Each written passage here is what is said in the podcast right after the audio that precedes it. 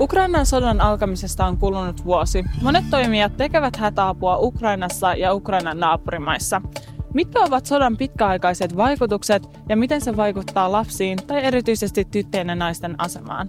Minä olen toimittaja ja ihmisoikeusaktivisti Sahra Karimi ja tämä on lastenoikeusjärjestö Plan International Suomen Miksi näin keskustelusarja. Tervetuloa mukaan.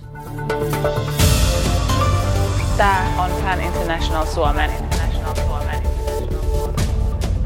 Miksi näin keskustelusarja. Tervetuloa haastatteluun Plan Internationalin avustusoperaation johtaja Moldovassa Maritta Niskanen-Tamiru. Plan tukee sodan vuoksi paineita pakolaisia sekä Ukrainassa että Ukrainan naapurimaissa Puolassa, Moldovassa ja Romaniassa. Maritta, nyt on kulunut vuosisodan alkamisesta, niin millainen tilanne Ukrainassa on Moldovassa katsottuna? Moldovasta katsottuna Ukrainassa siellä jatkuu hyökkäykset, samanaikaisesti tuhotaan kouluja, sairaaloita ja muuta kriittistä infraa. Ja saman aikaan myös tämä tilanne heijastuu varsinkin Moldovaan, mutta toki myös niin muihinkin naapurimaihin, joissa Plan työskentelee. Ja täällä Moldovassa tämä Ukrainan tilanne aiheuttaa jatkuvaa epävarmuutta ihmisissä ja pelkoa.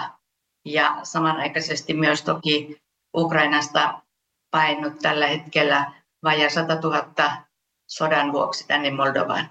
Aivan. Millaista työtä sitten Plan tekee itse Ukrainassa ja sitten Moldovassa? Plan on ollut täällä jo siitä sodan alkamisesta lähtien, eli kaikissa näissä neljässä maassa, Ukrainassa, Puolassa, Romaniassa ja Moldovassa, jossa itse olen työskennellyt nyt vajaa kolme kuukautta. Meillä on täällä lastensuojeluohjelma. Sitten on myös tuetaan lasten koulunkäyntiä, eli koulutuskatastrofeissa ohjelma. Ja sitten vielä tyttöjen oikeuksien turvaaminen, erityisesti sota- ja konfliktitilanteissa on myös Planin yksi näitä globaaleja,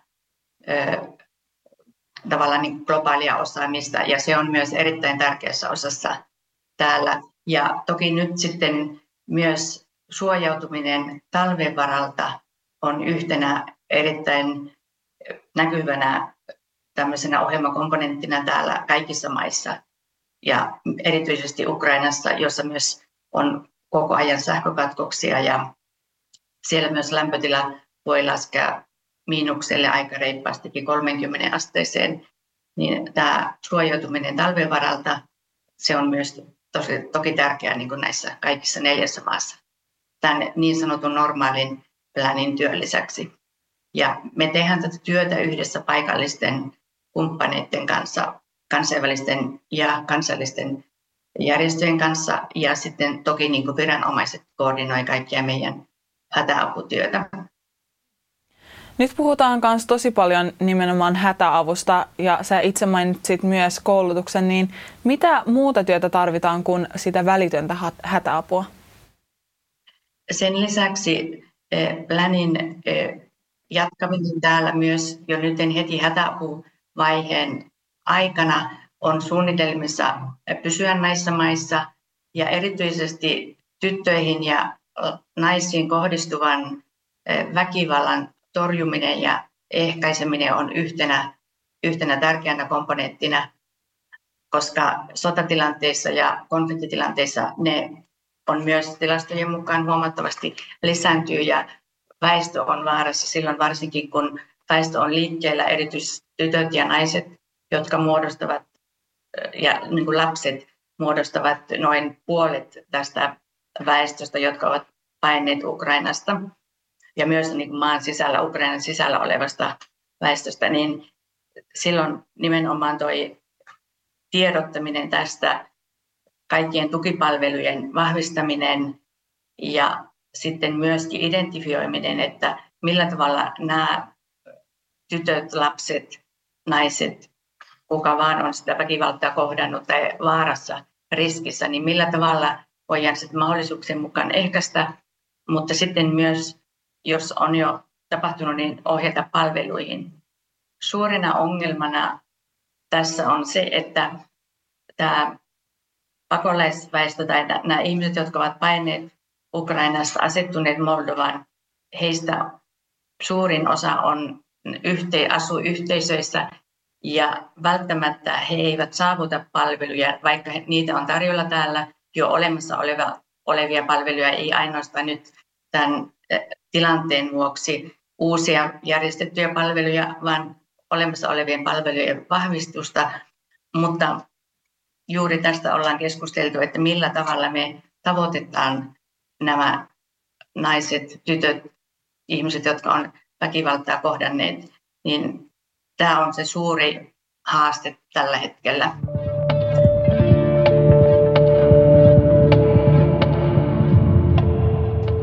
Plan tekee tosi arvokasta työtä siellä. Ähm, jos katsotaan kaikkia maailman konflikteja ja sotia, niin nimenomaan naiset ja lapset on niitä, jotka ensimmäisenä kärsii ja jolta ensimmäisenä evätään kaikki mahdollisuudet ja oikeudet. Niin mitkä ovat tosiaan äh, sodan pitkäaikaiset vaikutukset lapsiin? Sodan pitkäaikaiset vaikutukset lapsiin, niitä on jo huomattavasti nyt näkyvillä. Ensimmäinen tavallaan ennaltaehkäisevä toimenpide on aina sen lapsen turvallisen ympäristön turvaaminen. Eli tässä tapauksessa kouluikäisten lasten kouluun pääsyn turvaaminen, päiväkoti-ikäisen lapsen päiväkotiin ja tavallaan muiden lasten turvallisen seuraan, sen niin kuin tavallaan varmistaminen. Ja tällä hetkellä tilanne on täällä Moldovassa ja ympäröivissä maissa se, että nämä, jotka on paineet, puolet väestöstä on noin puolet näistä pakolaisväestöstä on alaikäisiä ja suurin osa on käy verkkokoulutusta tai online-koulutuksessa, eli tavallaan Ukrainaan päin, Ukrainan niin koulun alla, sanoisinko näin, vaikka Moldovassa kouluviranomaiset ja tavallaan niin kuin Moldovan valtio sallii jokaisen Eh, jokaisen ulkomaalaisen koulunkäynnin. Mutta tietenkin tässä tulee se kieliongelma ja tästä on myös vaikea saada tilastoja. Meillä ei ole selkeitä lukuja siitä, että kuinka paljon lapsista käy koulua. Viimeisimmät tiedot on arviot UNICEFille, että noin vajaa 5 prosenttia vain näistä eh, Ukrainasta paineista lapsista käy koulua täällä niin kuin Moldovan koulusysteemissä, mutta suurin osa on tosiaankin sitä verkko-opetusta ja tämä lisää vielä sitä erityisesti mielenterveysongelmia ja tämä on jo nyt näkyvissä lapsilla ja koululaisilla, nuorilla.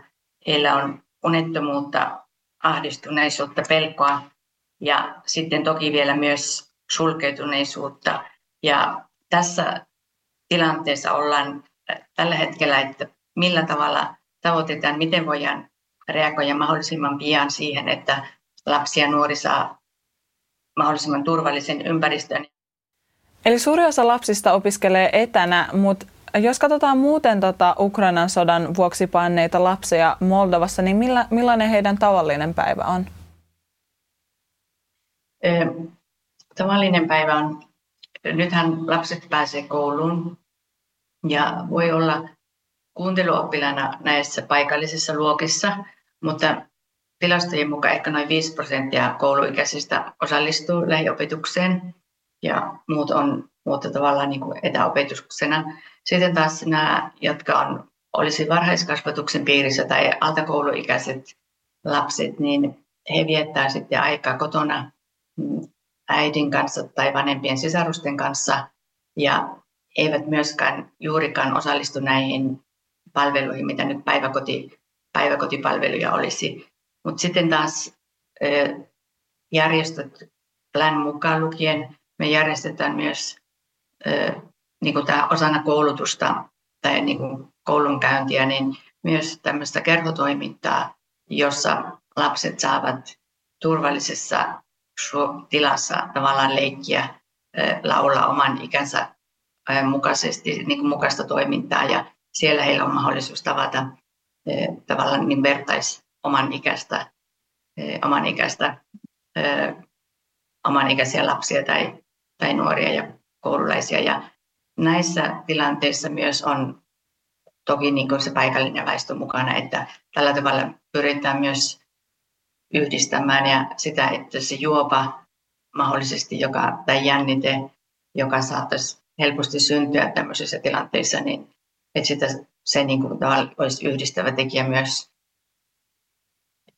Ja tämmöiset niin kuin kerhotilanteet tai kokoontumiset, niin nehän on lapselle tosi tärkeitä ja, ja virkistäviä. Ja ne, missä tilanteissa itse on ollut mukana, niin, niin lapset, on, lapset on lapsia kaikkialla, että siellä, siellä kaikki leikit, leikit sujuu ja onnistuu, mutta toki pitkällä tähtäimellä on se suuri huoli meillä lasten ja nuorten hyvinvoinnista ja nimenomaan siitä niin, niin mielenterveysjärkky ja millä tavalla sitten kun tilanne rauhoittuu ja toivottavasti mahdollisimman pian sota loppuu, niin kyllä siinä se jälkihoito ja varmasti oirehdinta on monenlaista ja siihen meillä on myöskin järjestönä varauduttava, että voi olla pitkäkestostakin hoidon tarvetta ja meillähän on tarjolla myös e, mielenterveyspalveluja ja psykososiaalista tukea niin osana,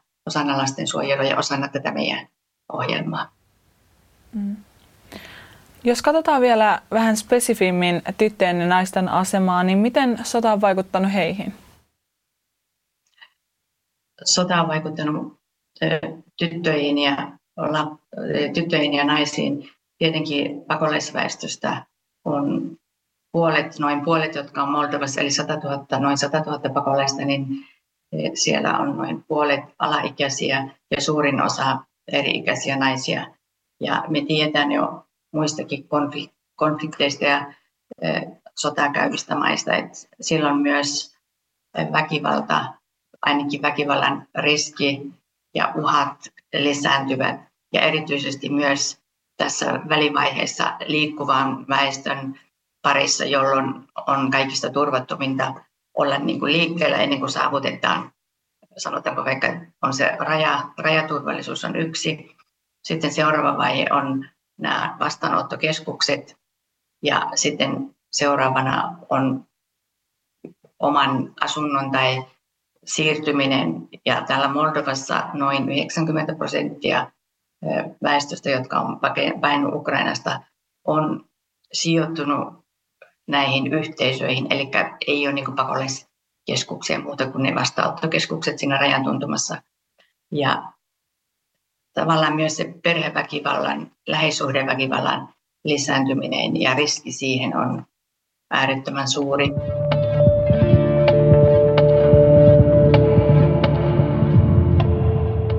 Mediassa ollaan kirjoitettu myös äh, vähän vähemmisten asemasta Ukrainan sodassa, niin millainen se on sun työsi näkökulmasta katsottuna? Moldovassa tämä näyttäytyy sillä tavalla, että täällähän on esimerkiksi romaniväestöä on jo, on jo huomattava määrä Moldovassa ja entisestään syrjintää. Ja samaten se syrjintänä näkyy myös näissä vastaanottokeskuksissa ja myös sitten kaiken kaikkiaankin täällä niin kuin voi sanoa, että se on niin syvälle niin kuin rakenteisiin tavallaan jo pesiytynyt jo ennen tätä Ukrainan sotaa.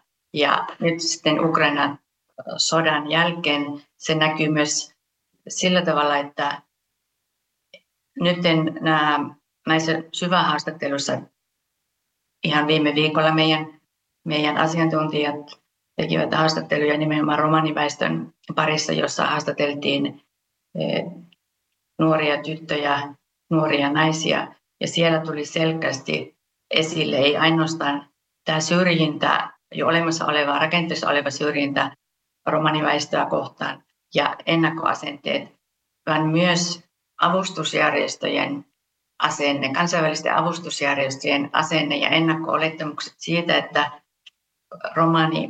romaniväestössä tavallaan niin kuin tytöt tai naiset haluavat olla kotona, eivät halua mennä kouluun ylipäätänsäkään niin kuin romaniväestö ja eivätkä halua hommata itselle toimeentuloa, Ja tämä tuli niin kuin hyvin selkeästi esille ja siellä myös tuli tämä ja meidän niin kuin asenteellisuus siinä, että tämä on niin kuin ihan täysin, täysin väärä, väärä asenne, että kaikki nämä niin kuin nuoret tytöt ja naiset, joita haastateltiin ja myös koululaiset, niin hyvin selkeästi toivat esille tämän koulunkäynnin tärkeyden ja sen sitten turvaamisen ja myöskin toimeentulon tavalla niin kuin, ja hyvin ennakkoluulottomuuden asettautumissa niin kuin tulevaan, tulevaan niin kuin yhteiskuntaan ja, ja niin kuin integrointi oli heillä se pääasiallinen niin kuin ajatus siitä, eikä suinkaan se, että, että he haluaisivat tavallaan niin kuin leimautua ja jäädä sinne ilman, ilman koulutusta ja ilman koulunkäyntiä. Että tämä oli niin kuin myös hyvin silmiä avaava ja nythän tämä on kaiken kaikkiaankin tämä Ukrainan sota ja tähän liittyvä avustustyö myös niin kuin Ukrainan sisällä, mutta myös näissä naapurimaissa ja mukaan lukien Moldova on erittäin erilainen tilanne, pakolais, sanotaan niin pakolaistilanne, ja tämä konsepti, mitä on aiemmin ollut, koska nyt on sota Euroopassa, täällä on esimerkiksi vahva kansalaisyhteisö jo olemassa, ja naisvaltainen, naisjohtoinen. Ja sitten nyt niin kuin avustusjärjestöt, kansainväliset avustusjärjestöt, kun tänne tulee, niin meillä on kaikilla paljon opittavaa tästä, eikä se tavallaan, mitä on aiemmin vaikka erilaisissa katastrofeissa oppeja tullut, niin nyt meillä on myös muuttava täysin uudenlainen ensinnäkin näkökulma ja entistä enempi kiinnitettävä huomiota siihen, että me opitaan yhdessä näiden yhteisöjen kanssa ja sekä lapset että nuoret, naiset, vähemmistöväestö, niin kaikki huomioidaan niin kuin eri tasolla. Ja nyt kun suunnitellaan sitä työtä, niin se omistajuus on siellä, jo olemassa siellä, eikä, eikä niin kuin avustusjärjestöillä eikä, eikä niin kuin ylhäältä päin katsottuna, vaan esimerkiksi tässä niin kuin romaniväestö, tytöt ja naiset, joista oli puheita lapset, että he, he on niin kuin tavallaan siinä niin kuin mukana suunnittelemassa ja myös muut vähemmistöryhmät. Sillä täällä voi olla ja on hyvinkin paljon, kohdistuu myös syrjintää sukupuoli, suku, tavallaan seksuaalisen suuntautumisen vuoksi. Ja sitten täällä on myös jonkun verran niin kuin eri kansalaisuuksia, ei ainoastaan niin kuin ukrainalaisia, mutta myös, myös voi olla venäläisiä, jotka on jo täällä pitkään asuneet. Moldova oli aiemmin myös Neuvostoliiton alaisena ollut useita vuosikymmeniä, eli täällä on myös venäjänkielistä väestöä. Tästä keskustelustahan me ollaan huomattu, että, että sota ei ole vain sitä, että aseella käydään sitä, että siihen liittyy tosi paljon ää, muita riskiä, esimerkiksi nimenomaan sitä mielenterveysongelmien kasvua ja ää, esimerkiksi lähisuhdeväkivallan riskin kasvua, niin mitä me voidaan tehdä näiden asioiden ja tasa-arvon parantamiseksi teidän mielestä? Lasten koulunkäynnin turvaaminen ja takaaminen on ihan ensisijaisen tärkeää. Ja tässä juuri nyt miettiminen, että millä tavalla saan täällä naapurimaissa olevat lapset ja nuoret koulunkäynnin piiriin ja nimenomaan lähiopetuksen piiriin. Toki niin kuin osana voi olla se, myös se online-koulutukset, jolloin, jolloin tulee tavallaan se oma kieli, äidinkieli siihen myöskin mukaan enenevässä määrin.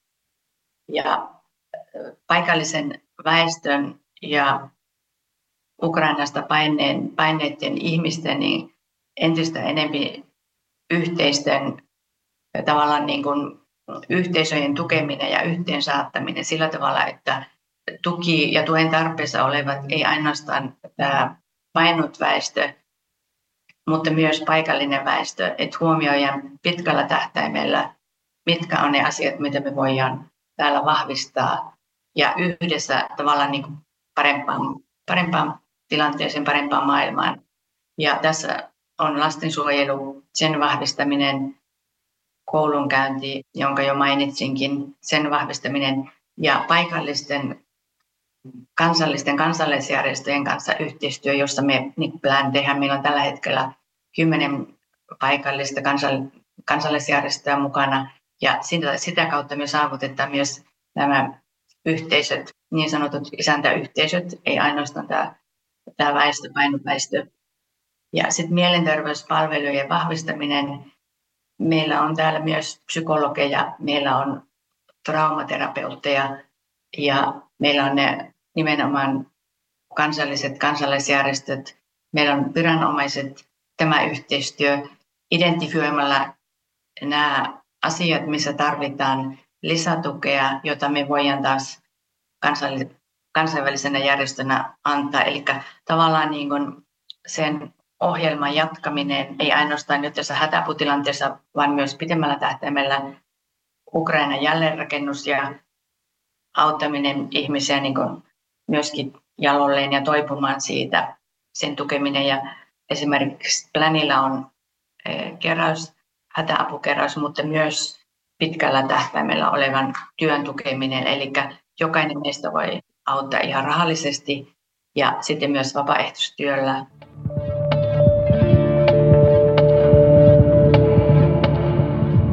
Me kaikki tosiaan toivotaan, että tämä tilanne rauhoittuu tästä ja Ukrainan sota loppuu mahdollisimman pian, mutta miten te itse arvioitte ja uskotte tämän Ukrainan tilanteen jatkuvan?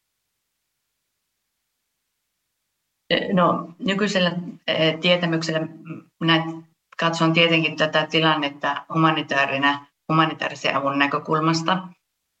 Ja tällä hetkellä se tilanne näyttää siltä, että tulee jatkumaan. Toki me toivottaisiin, että kesäkin toisi muutoksia, syksy toisi muutoksia ja sota loppuisi ja väestö pääsisi palaamaan takaisin, jälleenrakennus pääsisi alkamaan, toipuminen alkamaan, mutta samanaikaisesti meillä on kuitenkin myös varauduttava pahimpaan, eli mahdollis- mahdolliseen uuteen, uuteen pakolaistulvaan, mutta myös pitkäaikaiseen tukemiseen täällä Moldovassa ja lähimaissa ja samoin niin Ukrainan sisällä.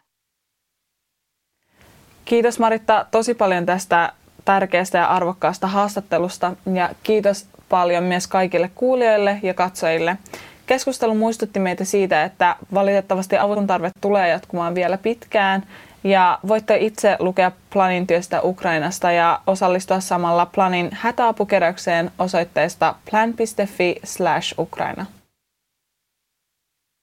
Kiitos ja kiitos kuulijoille ja kiitos myös kaikesta tuesta Planin työhön. Kommentoi tämän jakson sisältöä meidän YouTubessa tai somessa. Ja samalla sä voit myös kertoa, että mihin kysymykseen toivoisit vastauksen meidän tulevissa jaksoissa. Muista tilata meidän YouTube-kanava ja samalla seuraa meidät SoundCloudissa tai Spotifyssa. Meidän kaikki podcast löytyy verkosta osoitteesta plan.fi podcast.